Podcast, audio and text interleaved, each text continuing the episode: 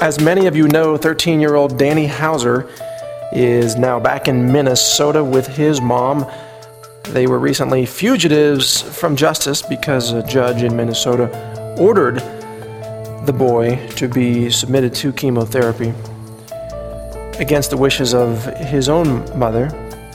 And they were on the run for quite a while. They're now back in Minnesota. In the meantime, the press has been talking to Billy Best, a survivor of not just chemotherapy, but also of the police state system that essentially sent out uh, a manhunt trying to find him and bring him back to Boston to face chemotherapy when he did not want chemotherapy. Billy Best was diagnosed with Hodgkin's lymphoma when he was 16 years old. He used natural therapies and his body's own innate healing ability to overcome that cancer, and he's now alive and well 15 years later. He joins us by phone tonight here on Natural News. Hello, everyone. Thanks for joining us. This is Mike Adams, the editor of Natural News, joined today by an individual who I consider to be a heroic person, uh, should be given great honors here in our free country. And well, we're going to find out how free it still is. His name is Billy Best. He, like much like the 13 year old Daniel Hauser, was diagnosed with Hodgkin's lymphoma when he was a teenager. He fled chemotherapy treatment, took responsibility for his own health, and is alive and well today, 15 years later, to share his story with us. Thank you, Billy, for joining us today uh, here on Natural News. Thank you for having me. Uh, it's an honor to be able to speak with you guys it's it, it's really our honor too. I got to say, you know, I, I, saw your video on ABC News. I, have heard that you've been hounded by the press since then. Most of the mainstream media is not agreeing with your position or what you did. Uh, I happen to agree with it very strongly. But for those listening, can you explain uh, your your background? Give a little history of exactly what you went through. When I was 16, I was diagnosed with cancer, and when I when I got home from that diagnosis at the hospital in Boston, um, you know, my family was crying, and I thought they were crying because I just got diagnosed with cancer, but they were actually crying because my aunt Judy died uh, from chemotherapy poisoning. So it was really hard, you know, seeing what she went through with the chemo, how sick it made her, and then what happened. And now I was just going to start that myself. So I didn't have, you know, the faith that some people have in chemotherapy that it was, you know, going to help me, and that, you know, that, you know, lack of faith was it got worse the more I did, more chemo I did. After five rounds, I'd lost my hair, lost a lot of weight, and just it's there's a, there's a taste involved. Like your body, you smell different, and it's you feel like a toxic experiment. It's not it's not pleasant at all, and uh, I didn't have faith in the therapy, and I thought that the chemo was going to kill me. Um, I didn't know about alternative medicine. The doctor said the only way you treat cancer is chemo, radiation, and surgery. And I didn't want, you know, I didn't want the surgery. They wanted to take out, you know, my spleen, even though it had no cancer. And I thought, well, I think, you know, like God made me with a spleen, so I'd like to keep it. Right. Anyway, um, you know, I I ended up being so desperate that I left my parents a note, told them that I had to leave because I felt like chemo was killing me instead of helping me. And I took a Greyhound bus from Boston to Houston, which, um, you know, it caused that over the next couple few weeks it was a, you know, national media event where, you know, they were looking for me. Like, and people who saw the story had information about natural medicine. They sent it, you know, they sent it to my family. They saw a story and they said, you know, here's a boy that ran away. Um, you know, good for him. This is some information that your doctors won't tell you because they don't know it, know about it. And so I ended up calling home, and my parents said if I came home, I didn't have to go back on chemo uh, because they found out about a bunch of different, new different ways to, uh, you know, treat cancer naturally. And if I just agreed to check them out, then um, you know, they wouldn't force the chemo. They wouldn't make me do the chemo. Right. So, over, you know, after reading hundreds of letters, um, and so many people agreeing that diet was very important for someone with cancer, um, so I changed my diet so that I wasn't eating red meat, white flour, um, sugar or dairy products. You know, so just pretty basic, like just general kind of guidelines. A lot of good vegetables. But I also did a tea called Essiac, um, tea, and it, you know, it, it it's got a lot of nutrients in it, but it also helps clean toxins out of your body.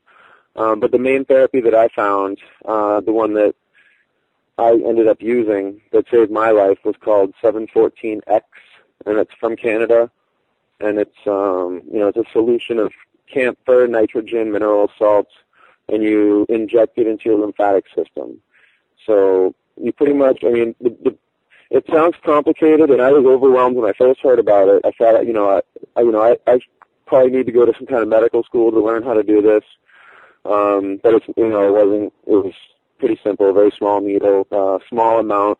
But the, um, you know, the basic idea for it, natural healing course that I was using was to build my own body, build up my own body so that the, the I could beat the cancer how my body wants to beat, like naturally. Like every day, you know, you have cancerous cells and things coming into your body. Everybody does, and it's your healthy immune system that you know fights it off and keeps everything in balance.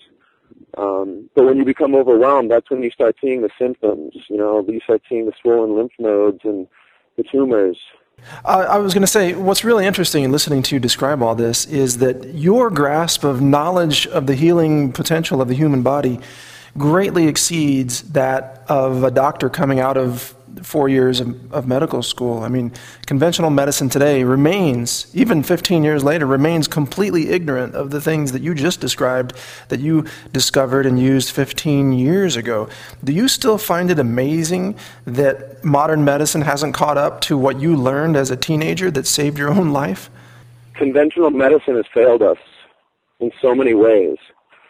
And, you know, their ignorance of how cancer works and how the body works, I can only blame the pharmaceutical industry. Sure. They're the ones who, you know, finance the schools. They're the ones that, you know, write the books. They write the books with the, what the doctors learn. The doctors are awesome. Doctors want to help people, you know. Yeah, you know, they want to make money too, but the doctors that I've met and I've known have they've wanted to get into cancer because they want to help people, you know. Mm-hmm. And it's just what they're, I believe it's just what they're taught. And, um, you know, it's been going on for quite a while. I think since, you know, like the AMA was started, like around the turn of the century. And, you know, we're at a point now where, you know, you can look around, you see, you know, people taking money out of their pocket to do natural medicine because they don't believe, you know, they don't want to, they don't want to take a pill. Like people are sick of seeing, uh, you know, commercials. Oh, you have a headache? Here's a pill, you know. If you have, you know, some kind of dysfunction, here's a pill. They don't, people aren't falling for it anymore. And they're realizing that, you know what, maybe if I had, a headache, it might be because uh, I need rest or I need water or something like that. You know, let's try something, something a little less aggressive than just putting drugs in my body. Yeah. People don't want to be, you know, they don't want to have to rely on drugs uh, they want to have access to natural medicine if that's what they ch- want to choose to use to heal their own body. And with this case, with this Danny Hauser case, I mean, I can't, I can't believe that, you know, to, to me, the way I see it is the government, you know, the authorities are saying, we know what's best for you and we can force it on you. And this is talking about cancer, something that there is no cure for, they have not found a cure. Even if they did have a cure and said this is something that 100% it'll make the cancer go away, and your mother, you know, says no, she doesn't want it for you, I would still stand up for them because it's it's just their right, you know, to choose the way they want to live. Well, yeah, exactly. I think what, what parents need to recognize now is that we, when they walk into a doctor's office with their child, they are in essence uh, surrendering uh, surrendering all ownership of that child to the state because now the state decides what happens to the child, and the, if the parent disagrees, the parent becomes a fugitive from justice. I mean, it's it's insane. It is. And I've been interviewed, and they ask me you know, they, they close the interviews with, is, is it, do you feel like it, do you feel it's right what she did? Is it right, you know, the situation that's going on? And I say, no, you know, there is no right. It's not, there is no right in this situation. I, I don't care what the law would say if it was, you know, this mother's protecting her family. Sure. And, you know, doing what's best for it. And, you know, I, I, there's no right or wrong, you know? Let me ask you this question about your own history. Uh, and it's relevant to Danny Hauser here. Doctors are saying that if he doesn't get chemotherapy, he's likely to die. But if he, if he gets the chemotherapy, then he has, I think, a 90% chance, they're saying, uh, of living. And I know you've already talked about this before. But my question to you is if you had continued with chemotherapy when you were 16 and not discovered these, these natural approaches to, to staying healthy, do you think you would be alive today? If I continued with chemotherapy, um, you know, because I thought about this and being honest to myself, um, I believe the cancer would have gone away, and I believe that you know, in about maybe five to ten years, I would start suffering the side effects of that can- of the the chemo, which is you know weakened respiratory system, uh, secondary tumors. There's all all sorts of devastating side effects from that chemotherapy. Sure. Um, but yes, as far as the symptoms of my cancer, I think the symptoms would have gone away. But, you know, that also opens up why I developed cancer in the first place. That I think it can cause the cancer to come back. But as far as, uh, in addition to coming back, and then I would have other, I would have to deal with other kinds of cancers from the treatment because they do cause cancer, and you have to sign that.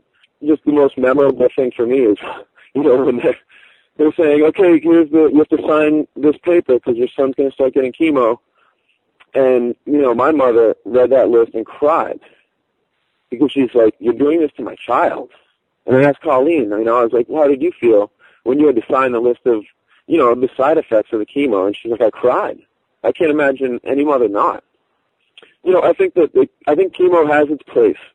I do think for, you know, very aggressive tumors or very, very large tumors, you need to, you know, it, it, it's time to call, it's desperate, desperate times call for desperate measures. And that, I believe, is when chemo should be utilized, but only because it, a natural therapy might take a little longer and like if this cancer is obstructing organs or going to, you know, kill you before the therapies work, I think it's good to have chemo then. Mm, yeah, yeah, I see what you're saying. And that's just me. I'm not a doctor. I'm just thinking of a body and thinking of you know, but not for everything. For every single cancer, they give you chemo, and it's uh, you know, it's very, very aggressive. I like what you said about uh, you were asking what perhaps contributed to the cancer that you experienced when you were uh, 16, which makes me wonder what is your diet like today? Are you are you on a healthy diet? Do you do you still avoid red meat white sugar white flour dairy products and so on? And do you take superfoods? Do you do medicinal herbs? Do you what, what's your diet and in, uh, dietary intake like today? Well today i'm recovering from a memorial day cookout where i ate nothing but every single kind of meat you could imagine. Oh my. Uh that's not the every day. Every day is not like that. But no, my diet, I have not uh, maintained a strict diet. Um, you know, since my cancer went away, I stayed on the diet for six months after the cancer had gone away, and then I kept a pretty good diet. Recently, uh, my diet has not been good. Do you, is that uh, perhaps due to due to stress surrounding this event, or was it is it completely unrelated and something? Well, yeah, I mean, this event in particular this event in particular has been, you know, very tough as far as even, you know, just getting the right amount of sleep. And stress has been huge. It's, you know, I've, I think I have a pinched nerve just from being so worried uh, about this family. But uh, in general, no, I'm not, I'm not, you know, I wouldn't say that I, I wouldn't say that I'm a role model today as far as, you know, diet and all that stuff.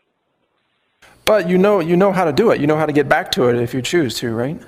Yes, yes, and I do. I do go through periods. You know, like in the winter time, I you know definitely eat a lot differently because it's you know you're eating in, at your house more often. So like you get to you know when you go to when I go to the supermarket, yes, I get you know I love garlic, I love uh, vegetables, I love.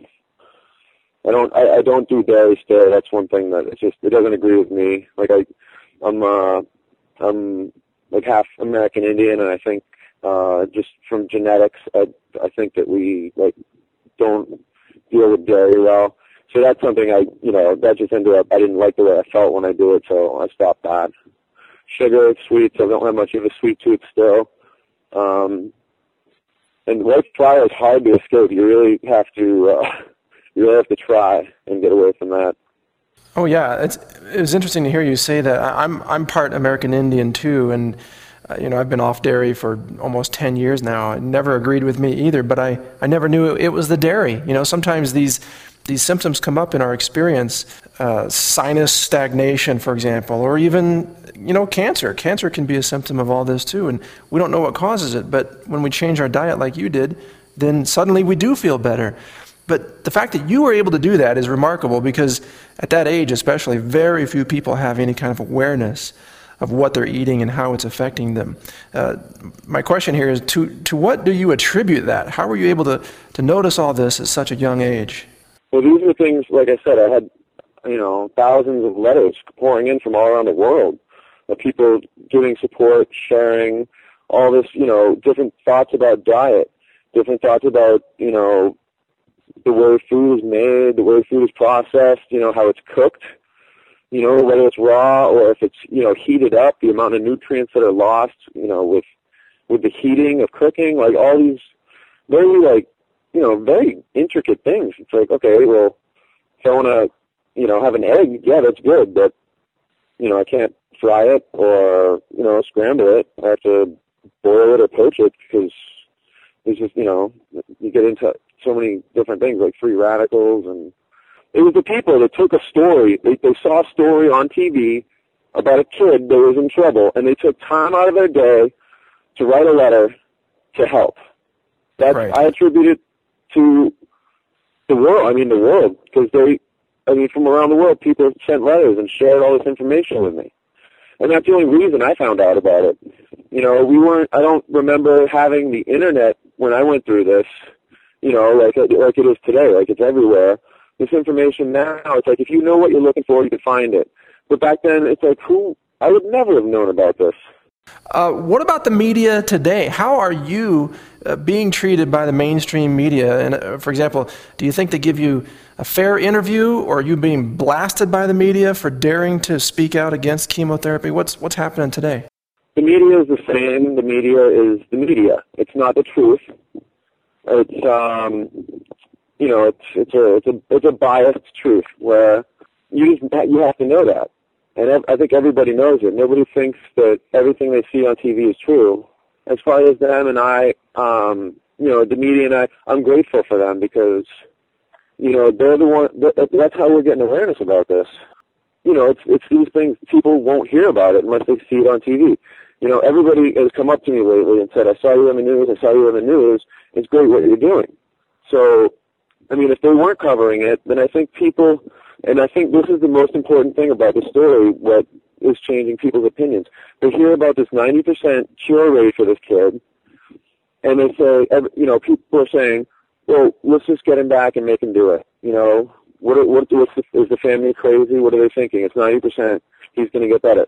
Well, when I was in court and I listened to all the experts, doctors talking about the actual truth about that statistic, you know, there's certain factors that come into play. Okay, 90% cure rate for Hodgkin's at his stage with the, you know, the, the treatment that he was using is ideal. That's an ideal number, which doesn't apply, you know, everybody is not ideal. So then they say, okay, the chemo is going to do half the work, and it's your attitude that's going to do the other half. If you agree with it, if you like, you know, if you if you believe the therapy is going to help you, then it's going to work better. And he didn't. He did not believe in the therapy. So the the 90, you know, it goes down to well, maybe 45.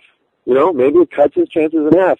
And also, now that he's been away from treatment, which is another thing that was discussed in court, you know, beginning with chemotherapy, stopping treatment, and resuming it, your chances go down again.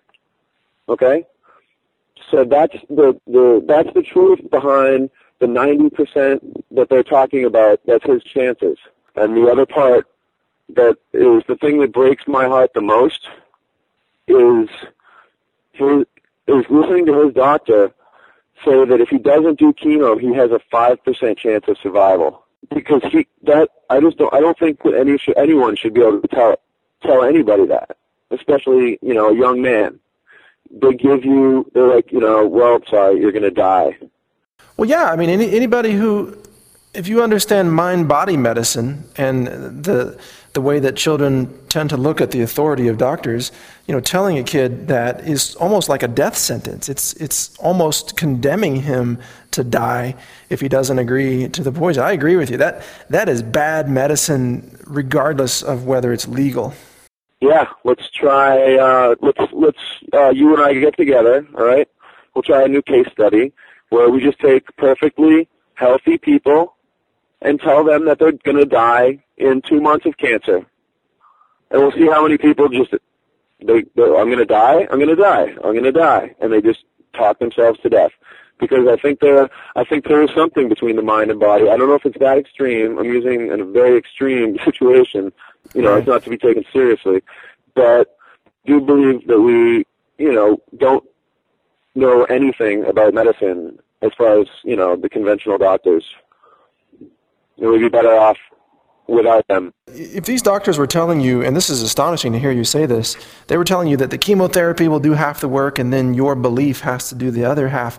If they say that about chemo, why can't they accept that as being true about something else? Maybe herbs do half the work and your belief does the other half with herbs too. I mean, isn't that remarkable the double standard that they have? Yeah, and that and that example with the you know treatment that does half, your attitude's the other half. That is the only similarity that I ever saw between conventional medicine and this alternative, holistic, natural way of looking at it. Um, Gaston Naessens is the man who invented the 714X, which I took, and he told me the same thing. He said, I've, you know, developed this therapy that will strengthen your immune system, but your belief is going to take, your belief in it and your attitude is going to take you the rest of the way. He said, I had a favorite. It's half your attitude to the other half. That's the only thing that I ever saw in common between conventional and alternative medicine was that mind, that mind-body relationship. Can I ask you about your? Uh, have you been in communication at all with the uh, the Danny Hauser family, or is that something you're comfortable talking about? Well, I don't have any news to report. It's uh, I've you know briefly spoken um, with his with one of uh, Danny's sisters. Um, I haven't talked to Danny or Colleen or um, the father, and there's really no. I mean, there's no news really. She was just telling me they're back. She said they were back. Um, right. She didn't say if they were at home, so I don't even know. I don't. I mean, I'm watching the news. I'm like everyone else, watching the news, trying to see what's going on. Um, do you do you think that just in your opinion, based on your experience, uh, do you think that the judge will drop the uh, the case, that, you know, the mandatory chemotherapy requirement, and allow this family to make their own decision with their own freedoms without the interference of the of the state? What what do you think it's going to happen here? You know, I don't have enough insight or knowledge about the case, or I don't know the judge well enough to make an opinion of whether or not he's going to throw the case out. But um, I do feel you know, like he he was very he seemed very fair and he was very uh you know concerned about Danny and making you know him as comfortable as possible. I don't know. I just hope maybe he hears this. Maybe he hears um our interview, and you know he thinks about things a little differently. But along those lines, don't don't you find it astonishingly arrogant that a judge at any at any moment would would uh, intervene in the rights of a parent and and criminalize the parent for having a, an opinion that differs with a conventional uh, cancer doctor. I mean, don't you think he, that the judge stepped over the line at the very beginning of this? Isn't isn't that a isn't that a violation of the family's constitutional rights? Because this story was, uh, you know, involved with the state. If you were in the courtroom, you would um, definitely, I think, not think as badly about the judge as it seems like you are because you know the state. I mean, they had a team of five. They had a super squad of lawyers. You know, trying to trying to get this kid back on chemo. They had the most. They were brutal. I mean, this was. It was probably the five, you know, best lawyers in Minnesota. I'm guessing. I mean, it was. Their arguments were crazy. I mean, they were so you know so good at what they do. Okay, that, that well, that's good to hear. But who, you know, you mentioned these high-powered lawyers. Who is paying for these high-powered lawyers, and, and who has such a, a financial stake in all of this that they would pay for five high-powered lawyers to argue this case? Well, I mean, I can only guess that it's the government and that it's, uh, you know, to protect the pocketbooks of the pharmaceutical industry. Because if people start going out and using natural medicine to heal their cancers, this is a billion dollar industry that's down the toilet. And a lot of people out of, out of jobs. But I mean, I don't want that. I don't, I don't want that to happen. I, what I want is for us to start to work together. We keep shut, I mean, the conventional, you know, medicine is kind of, it seems like they reject things like, no, no, no, no, no, no. You know, we're doing, they're, they're doing the best they can. They get all the money and actually, I'm sorry. I don't want to. I don't want to go down this road. I'm trying to stay calm, and uh, I don't want to at this point talk about this. I'm sorry. No, it's okay, Billy. I, I like your idea of working together. Do you, do you think that would take the form of maybe uh, cancer clinics starting to use uh, like you know wheatgrass juicing or anti-cancer herbs in conjunction with chemotherapy as a protection against the side effects of chemo? Is that well, I'll tell you. Okay, I'll tell you a little story. I did something a uh, little little less than a year ago. I went to Dana Farber and I said, "Okay, is there any way we can start some kind of emergency drug release program in our country?" Because I keep hearing stories of people who come to your hospital and you send them away because they're either too sick and they can't get chemo, or you've already given them too much chemo and the cancer's not going away, and they have to stop. And they say, like, you know, I know, I know people that have been sent home to die. They say you're going to die in two weeks, and they, you know, start doing natural medicine and get better. So I asked, the, you know, I asked the guy at uh, Dana Farber. I said, "What can we do stuff to uh, maybe have a program like this? You know, I mean, because I use natural medicine, and you know, I have this little program. Instead of t- telling someone they're going to go home and die, why can't you just maybe write a prescription for this stuff and give them, uh, you know, a chance. Sure. So he said that he said that we have programs. We already have programs like that in effect, and it's uh, using Chinese medicine to counteract the, the side effects of the chemo. And he's like, so we're already doing that. And that was, I mean, after you know a few meetings with him, that was his understanding of what they were willing to do as far as complementary medicine. So it was it was only in conjunction with chemotherapy, not you're right. Yeah, you're right. It's it's it's things that complement conventional medicine. Things that you know make the chemo a little more bearable. Right. Not not like something to try separately from from chemotherapy. Not in other words, they weren't acknowledging that maybe herbs have no. their own. No. Just keep the pharmaceuticals coming. Keep new cancer drugs. You know, things that are expensive that you patent and make money and they treat the symptoms of cancer, but never actually, you know, the cause of cancer. Like, what causes cancer? Instead of instead of just making a tumor go away, why can't we figure out why the tumor came? You know, maybe you live near power lines, maybe you, you know, drink polluted water. I don't know. Maybe you're stressed. Maybe you have anger. I don't know. But there's all these things that we don't know about. And um, I just feel like the, I feel like the conventional mainstream medical community shuts all these doors. They shut all these options. And, you know, everyone knows when you shut all the doors and you shut all the windows, you just imprison yourself and you're stuck. And, and, you know, we're, we're at a time in society, I mean, just in, in the world, I mean, things are not looking good. And I think it's, I think things are going to start to change for the better. And I really feel like this case, I mean, it is about Danny and it's about him getting better and his family being able to choose what they want to do. But I think it's also, uh, you know, bringing attention to the the fact that you know our our medicine has failed us, and uh, it's time we time we really look into other options. Uh, now you have you've invoked a, a, lot of personal courage in in going public with with this message and this interview and other interviews that you've done. Um, what would you say to people out there who are listening? A lot of people are going to be listening to this, Billy, and they they may feel like they don't have the same courage that you do, or they don't have the ability to change their diet like you once did. What would you say to those people who who may be suffering from uh, an early cancer diagnosis right now and they don't know what to do? What's your advice to them? I mean, not medical advice. I'm not saying that, but personal experience advice. My advice to anyone that is, um, you know, going through cancer and trying to follow a natural plan is not to be too hard on yourself because um, we are only humans and we can only do so much. If you strive for perfect, you can go nuts trying to be perfect, and you'll never get there. But you can only do so much. All right.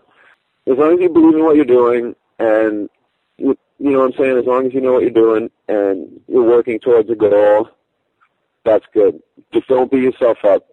Well, it definitely it definitely worked for you. And what about what about those who are concerned about their health freedom? You know, you you've been very strong in speaking out uh, and stating your opinions publicly, and some people are afraid to do that, but they're concerned about their freedoms, especially if they are parents. Uh, what would you say to people who who don't know what to do about freedom?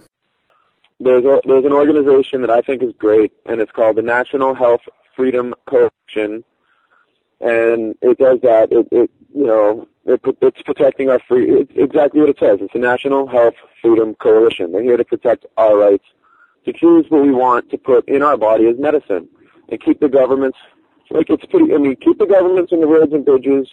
You know, let me choose my medicine body. It's. I mean, I don't understand what the problem is. Why we, Why do we have to go to court? Why is there a family on the run? It's my body. Let me do it. It's my medicine. Let me do it. Well, you know the argument in, in this Danny Hauser case is that, of course, the you know if the the argument is that if the parent isn't making the quote correct decision, then the state has to intervene for the safety of the child. I mean, I'm, I'm sure you've been challenged with that question many times. What's what's your response to that? You know, as a mother doing what she believes is right. Nobody. I mean, I I don't know. It's tough. I know we need courts, we need laws, we need this, but I mean, nobody nobody knows what they're thinking except for them. You know, she has her own very unique background, and she was raised in a certain way that nobody else was raised, and she understands the world differently than everyone else. And so does her whole family. And this is their choice. Well, I, I really want to respect your time here. Um, is there is there anything else that you'd like to add to uh, to those listening? Just that um, you know, I plan on uh, coming and talking to you again shortly once I find out exactly what's happening, you know, with with them, and uh, you know, just keep me in your prayers. Life is tough. Life is tough when you're young. When you're young with cancer, it's not good, and when you're on the run, it's just, you know, it's very tough.